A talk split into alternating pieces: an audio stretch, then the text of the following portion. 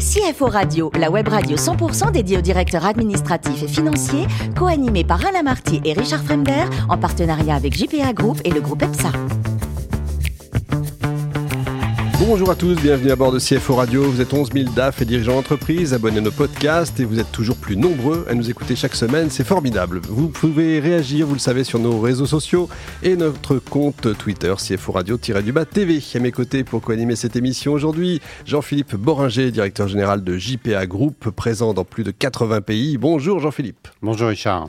Est-ce que vous vous y connaissez en microprocesseurs, mon cher Jean-Philippe? Oui, je suis le spécialiste. Ah bah ça tombe bien puisque nous recevons aujourd'hui Pierre Marchal, directeur financier chez Cyperl. Bonjour Pierre. Bonjour. Alors vous êtes lorrain, vous êtes diplômé de l'ESSEC, mais venu à la finance un peu par hasard parce que vous avez commencé en marketing, vous.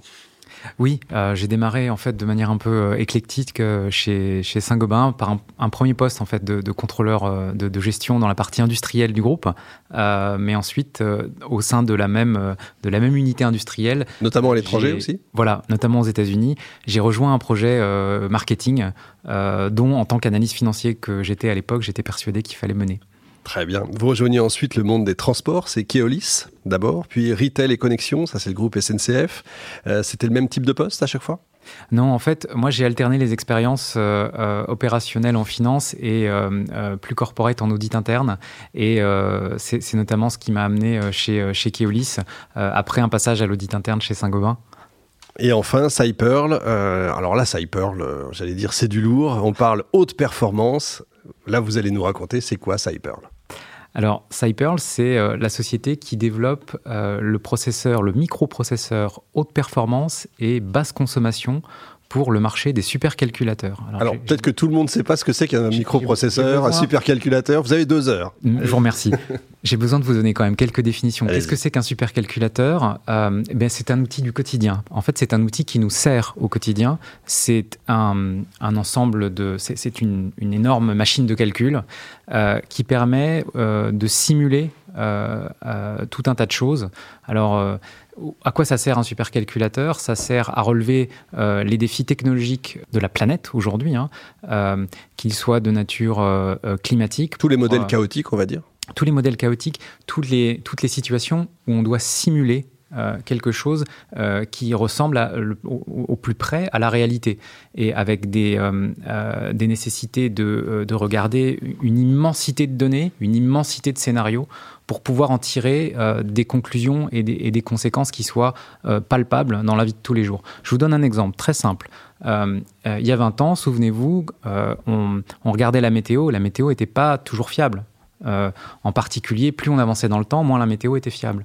Aujourd'hui, euh, je pense que vous l'avez remarqué dans les récentes intempéries, euh, on vous annonce un orage à 17 heures. En général, euh, ça se produit. C'est parce que les modèles qui, sont, qui tournent dans les supercalculateurs météo aujourd'hui correspondent de mieux en mieux à la réalité et, de, collent de mieux en mieux à, à, ce qui, à, ce qui se passe en termes, en termes réels par rapport à la prédiction qui est donnée. Et un microprocesseur, c'est quoi? Et un microprocesseur, c'est le cœur d'un supercalculateur. C'est 50% du coût d'un supercalculateur et euh, c'est ce qui va fournir toute la puissance de calcul. C'est la petite unité qui va euh, piloter l'ensemble euh, des calculs, les distribuer à, à ces différents composants, stocker les résultats intermédiaires et euh, en sortir un, un, résultat qui va être placé dans des registres et qui va être ensuite peut-être euh, réutilisé. C'est grand comme une carte de crédit Alors, un, un microprocesseur, euh, c'est un peu plus gros que ce que vous avez dans votre téléphone euh, ou dans votre ordinateur portable. Euh, ça fait, celui qu'on est en train de concevoir fait 6 cm par 6 cm. Euh, ce qui est très gros. Mmh.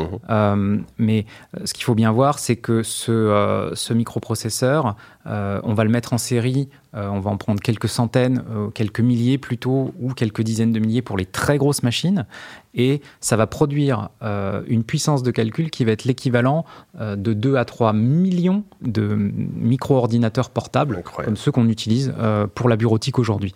C'est ça l'intérêt. Pour relever des défis qui sont de nature scientifique, avec des applications qui sont extrêmement concrètes. Combien de salariés aujourd'hui chez Cyperl? On vient de dépasser la semaine dernière la barre des 110. Euh, nous étions 40 au mois de décembre. Combien de nationalités? 13. C'est monstrueux. Euh, je crois que vous n'avez pas encore de chiffre d'affaires euh, puisque vous n'êtes pas encore sur le marché. Non, on est en train de boucler notre tour de table, notre premier tour de table en série A. Et le time to market est prévu pour 2024 pour la première génération de, de microprocesseurs. C'est demain matin. Jean-Philippe. Et oui, alors c'est un budget de développement considérable. Euh, le, directeur financier euh, que je suis vous répond oui.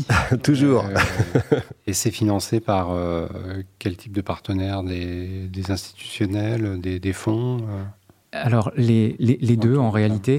Ce qu'il faut bien voir, c'est que Cyper est né d'une volonté européenne de créer un, un produit, un, microprocesseur haute performance qui jusqu'ici n'existe pas. Euh, en Europe, prenez euh, n'importe quel supercalculateur, euh, ces, ces, microprocesseurs vont être américains parce que ce sont les seuls aujourd'hui à, être produits et à, fournir ce niveau de performance.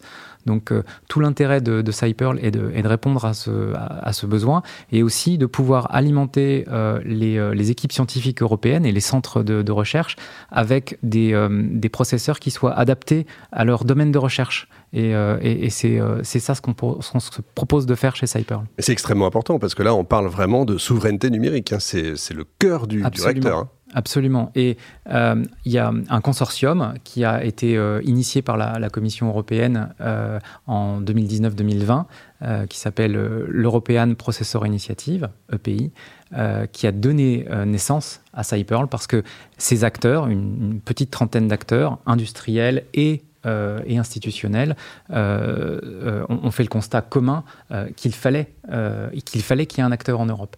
Et Cyper a, choisi de relever ce défi.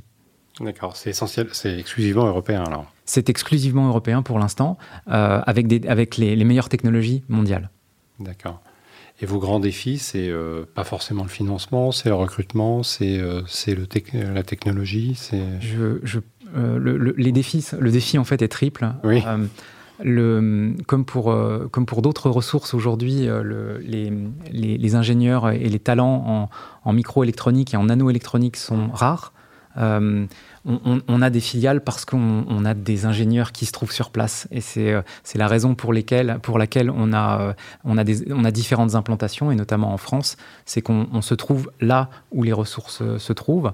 Ensuite, on a euh, un, défi qui est d'ordre euh, financier, qui est celui de euh, réussir à assembler des acteurs institutionnels et des acteurs corporate qui sont nos investisseurs. On est en train de boucler la, levée de fonds pour un, tour de table qui, qui sera un des, un des, un des plus gros dans, de, la deep tech européenne dans, le, dans le moment. C'est-à-dire à peu près Au-delà de 100 millions d'euros pour, pour la série A. Mmh. Euh, ce qui est à peu près suffisant pour euh, euh, financer deux générations de processeurs. Et ensuite, il faudra une série B très rapidement et une syndication bancaire pour passer à, aux, générations suivantes et à la mise en série de différentes générations de, de, microprocesseurs à venir. Le, time to market est, est, très rapide dans cette industrie. Mmh. Et euh, comment vous organisez le, le, travail de vos équipes? Elles sont, euh, elles sont essentiellement euh, nomades, elles sont... je pense qu'il y a énormément de télétravail. Alors, comment vous construisez des équipes dans cet environnement à la fois européen et à la fois post-Covid? Alors déjà, on le fait en anglais, donc euh, ça c'est la, c'est, la langue qui est parlée dans, dans les bureaux. Euh, et Alors que l'Angleterre n'est euh, plus dans l'Europe. Hein, enfin. Et puis, c'est ça. Et, et puis, parenthèse. Ensuite, il y a, y a, un langage qui est celui, qui est celui de, de, la technologie et de la science, qui est mmh. commun. Et c'est ça qui rassemble nos, nos, 90 plus ingénieurs aujourd'hui, c'est le, langage technologique que je n'ai pas encore réussi à comprendre. Je trouve la langue très jolie, je vais l'apprendre. Mhm. Euh, et euh, euh, c'est ça qui fédère nos équipes.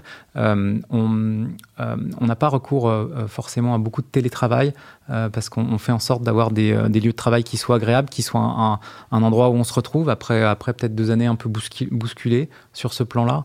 Et puis, on a, on a besoin de travailler ensemble. Moi, j'aime bien regarder les, ingénieurs quand ils écrivent sur les vitres dans le bureau euh, et, qui font des, dessins que, pareil, je, n'ai toujours pas réussi à comprendre.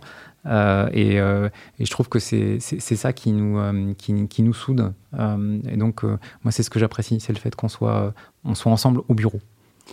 Quel type de reporting vous faites à, vos partenaires financiers?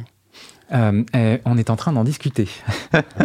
Mais ce sera un, un, reporting relativement complet avec des éléments de, de PNL, de, de, business plan, de mise à jour de business plan, des éléments de, de bilan très importants parce que l'équilibre du bilan, il est vital euh, dans l'industrie des semi-conducteurs et euh, une problématique de cash et notamment de, cash burn parce que le, les, volumes dont on parle sont, euh, sont, sont extrêmement significatifs. Pierre, côté cuisine, je crois que vous êtes un spécialiste de la cuisson basse température. Ça veut dire quoi? Vous cuisez à l'hydrogène liquide? Euh, non, non, euh, Dieu m'en garde. Euh, et Auguste, Auguste Escoffier aussi. non, non, c'est juste une expérimentation de, de, ces derniers mois et peut-être plus, plus précisément de la période Covid, parce que ça permet, ce sont des cuissons longues qui, lentes qui se font à, ce qu'on appelle à l'étuvée, c'est-à-dire dans une cocotte alsacienne en fonte à basse température au four pendant plusieurs heures. C'est une cuisson qui est très savoureuse, qui est qui est peu gourmande en, en matière grasse. Et, euh, Comme le gigot de 7 heures. Hein, c'est, en fait, c'est le gigot de 7 heures appliqué à d'autres, euh, à, ah. d'autres, d'autres produits. Et à tester. ça rend les choses très intéressantes. Je crois que vous adorez la pêche aussi. C'est, ma respiration, c'est ce qui me fait vivre. Oui. Partout où vous allez, c'est la canne à pêche partout où je peux, je vais à la pêche. Ce qui veut dire que comme je vis ici, je vais à la pêche aussi ici. Je pêche. Euh, à Paris, vous voulez dire? Je pêche la Seine en hiver, euh, en aval de Paris jusqu'à Rouen. D'accord, effectivement. Et enfin, euh, je crois que vous occupez d'un prix environnemental, le prix Charles Ritz. Voilà, c'est ça. Vous en parlez un petit peu? En fait, c'est un, c'est un prix qui est décerné chaque année et qui récompense une organisation, en général à but non lucratif, euh, qui œuvrent pour euh, la préservation et la restauration des milieux aquatiques. Les milieux aquatiques, c'est ceux, ceux qu'on n'entend jamais souffrir. Parce que euh, ce qui se passe sous l'eau est invisible pour nous. on en perçoit de manière absolument indirecte les, les, évolutions. Et très sincèrement, l'état de nos eaux de surface en France est, je ne veux pas être catastrophique, mais il n'est pas bon. il peut être amélioré. Et notamment en, en, essayant de régénérer les milieux, c'est-à-dire sans les mettre sous perfusion, mais en leur donnant les moyens de se régénérer, par eux-mêmes, euh, on constate que ce sont les, initiatives les plus, euh, les plus efficaces hein, et les plus durables, euh, parce que ça produit des effets sur le long terme. Le message est passé. Merci beaucoup Pierre, merci également à vous Jean-Philippe. Fin de ce numéro de CFO Radio. Retrouvez toute notre actualité sur nos comptes Twitter et LinkedIn. On se donne rendez-vous mercredi prochain, 14h précise, avec un nouvel invité. L'invité de la semaine de CFO Radio, une production b2b radio.tv en partenariat avec JPA Group et le groupe EPSA.